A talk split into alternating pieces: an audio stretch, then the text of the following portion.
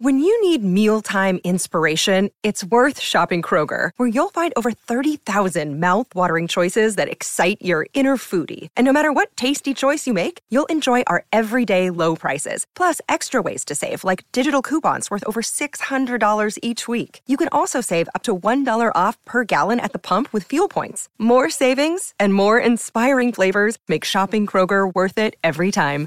Kroger, fresh for everyone. Fuel restrictions apply. Another day is here, and you're ready for it. What to wear? Check. Breakfast, lunch, and dinner? Check. Planning for what's next and how to save for it? That's where Bank of America can help.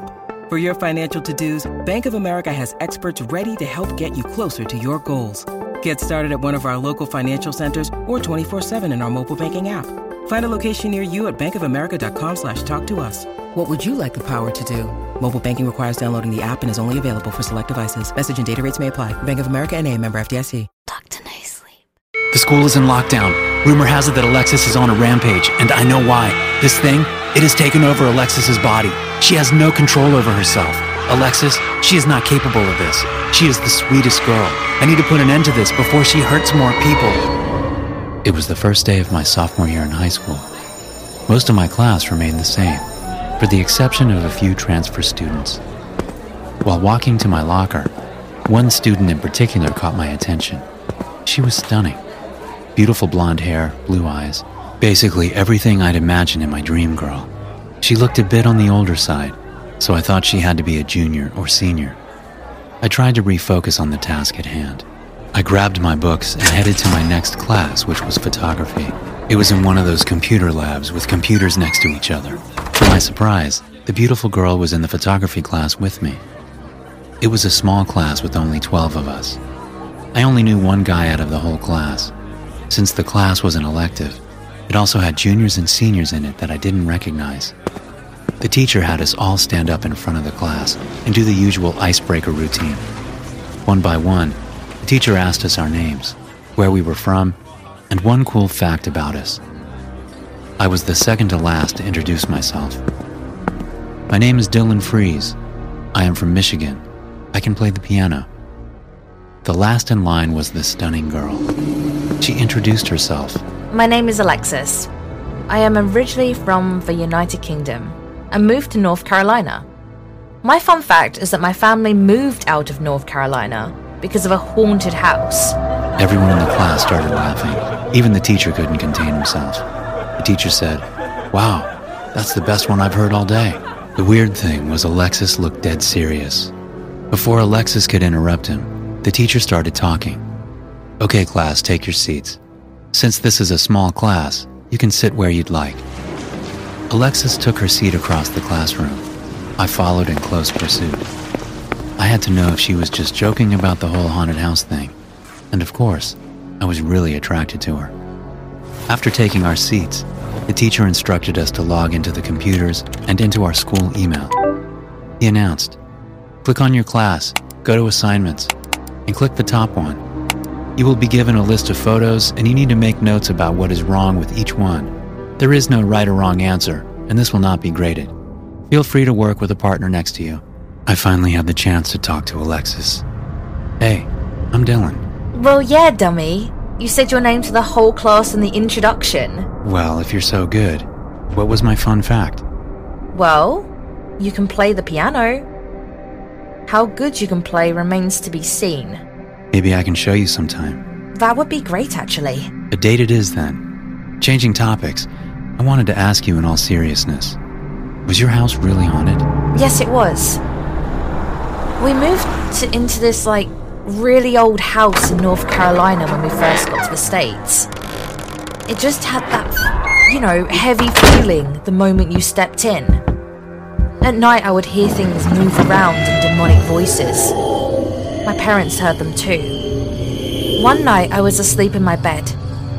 Something jolted me awake. When my eyes opened, I saw this demon child hovering above me. It was the scariest thing I ever saw in my life. I blinked and it was gone. My parents had similar experiences. Finally, we couldn't take it anymore and, and sold the house. Now I'm here. Wow, that is quite the story. Before I could ask Alexis more stories, the teacher interrupted. Okay, class, save your work. We are going out into the courtyard to take some pictures. I assume most of you have phones with cameras. Those that don't, group up with someone that does.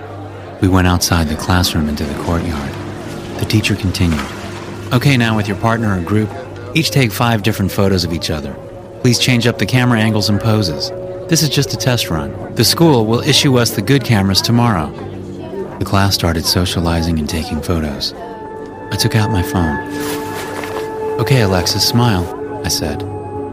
I held up the phone and snapped the photo. I glanced down at the photo. My heart fell through the floor. Right next to Alexis was a demonic looking child, its long jet black hair covering most of its face. Is everything all right? Yeah, everything is totally fine. You know what? The sun washed out the whole photo. Let's take a new one. I quickly deleted the photo and held my phone up once again to take another photo. I snapped the next photo.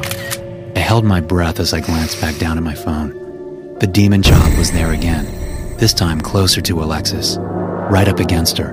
This has to be some sick joke, I thought to myself. This can't be real. She must have messed with my phone. Is there something wrong? No, my phone is just glitching a bit. Let me reset it. I quickly deleted the photo and restarted my phone. Okay, let's try this again, I said. I picked up the phone again, hesitant to even take the picture. I pointed the phone at Alexis. Before snapping the photo, I glanced at the screen. Nothing was there. I took the photo. As soon as I took the photo, Alexis coughed. I ran over to her. Are you okay? I asked. She slowly looked up at me, and I felt my bones shiver. It felt as if there was a demonic presence right in front of me. Get out! Leave me alone. All of a sudden, Alexis's head went limp to one side and raised again. Hey, what just happened? I feel really lightheaded. I think you need to get some water and sit down. The teacher finally said, All right, students, time to get your things and move on to your next period. We went back inside the classroom. I gave Alexis my water bottle. She seemed completely fine now. The whole situation freaked me out. I arrived at my next class. I wanted to erase that bizarre situation out of my mind. What the hell happened back there? It hit me like a ton of bricks, the last photo. I never looked at the last photo. I pulled my phone out of my pocket. I went to my Photos app. I tapped on the photo. It was even worse than before. The demon child looked like she was inside Alexis, like a spirit going inside of a body. Is this even real life? Before I could even think, an announcement was made over the PA system. Lockdown, lockdown, code black, code black. The teacher, Mr. Blackwell, immediately locked the classroom door. He told us to hide under our desks. Most of the students did not take it seriously. Some even had their smartphones out playing games. All of a sudden, a loud yell came from outside the door. Help! Somebody help me! Mr. Blackwell peeked out the door. His face lost all color. He whispered under his breath, my God. I couldn't help myself. I got up from under my desk and approached the door. Mr. Blackwell yelled, Get back under the desk. What do you think you're doing? I ignored him and looked out the glass window of the door. In the hallway was Alexis. Her back was turned to me. She was holding onto a bloody kitchen knife. As if sensing my presence, she slowly turned around to face me. She barely looked like her former self and looked more like the devil child in the pictures. On the ground was the principal, Mr. White. Alexis had these crazed eyes and a devilish smile. I had this intense feeling that I needed to stop this. I unlocked the door and sprinted at Alexis. I tackled her. The knife flew out of her hands. The injured principal got up and ran away. Alexis, snap out of it, I yelled. I need to kill. Alexis, you are not a killer. You need to fight whatever is inside of you. For a brief second, Alexis seemed to relax and talk normal. Where am I? Oh my gosh. Why? Why is there blood all over my hands? Alexis, you need to listen to me. There is an entity inside of you. You need to fight it with all your power and strength. What have I done? Get out of my body, whatever you are! All of a sudden, Alexis closed her eyes and passed out. The police came and I told them everything. I still had the last picture I took of her with the demon child, but they weren't interested. Alexis was admitted to a mental health facility, and that was the last I heard about it. The school brushed everything under the rug, and most students never knew what actually happened that day.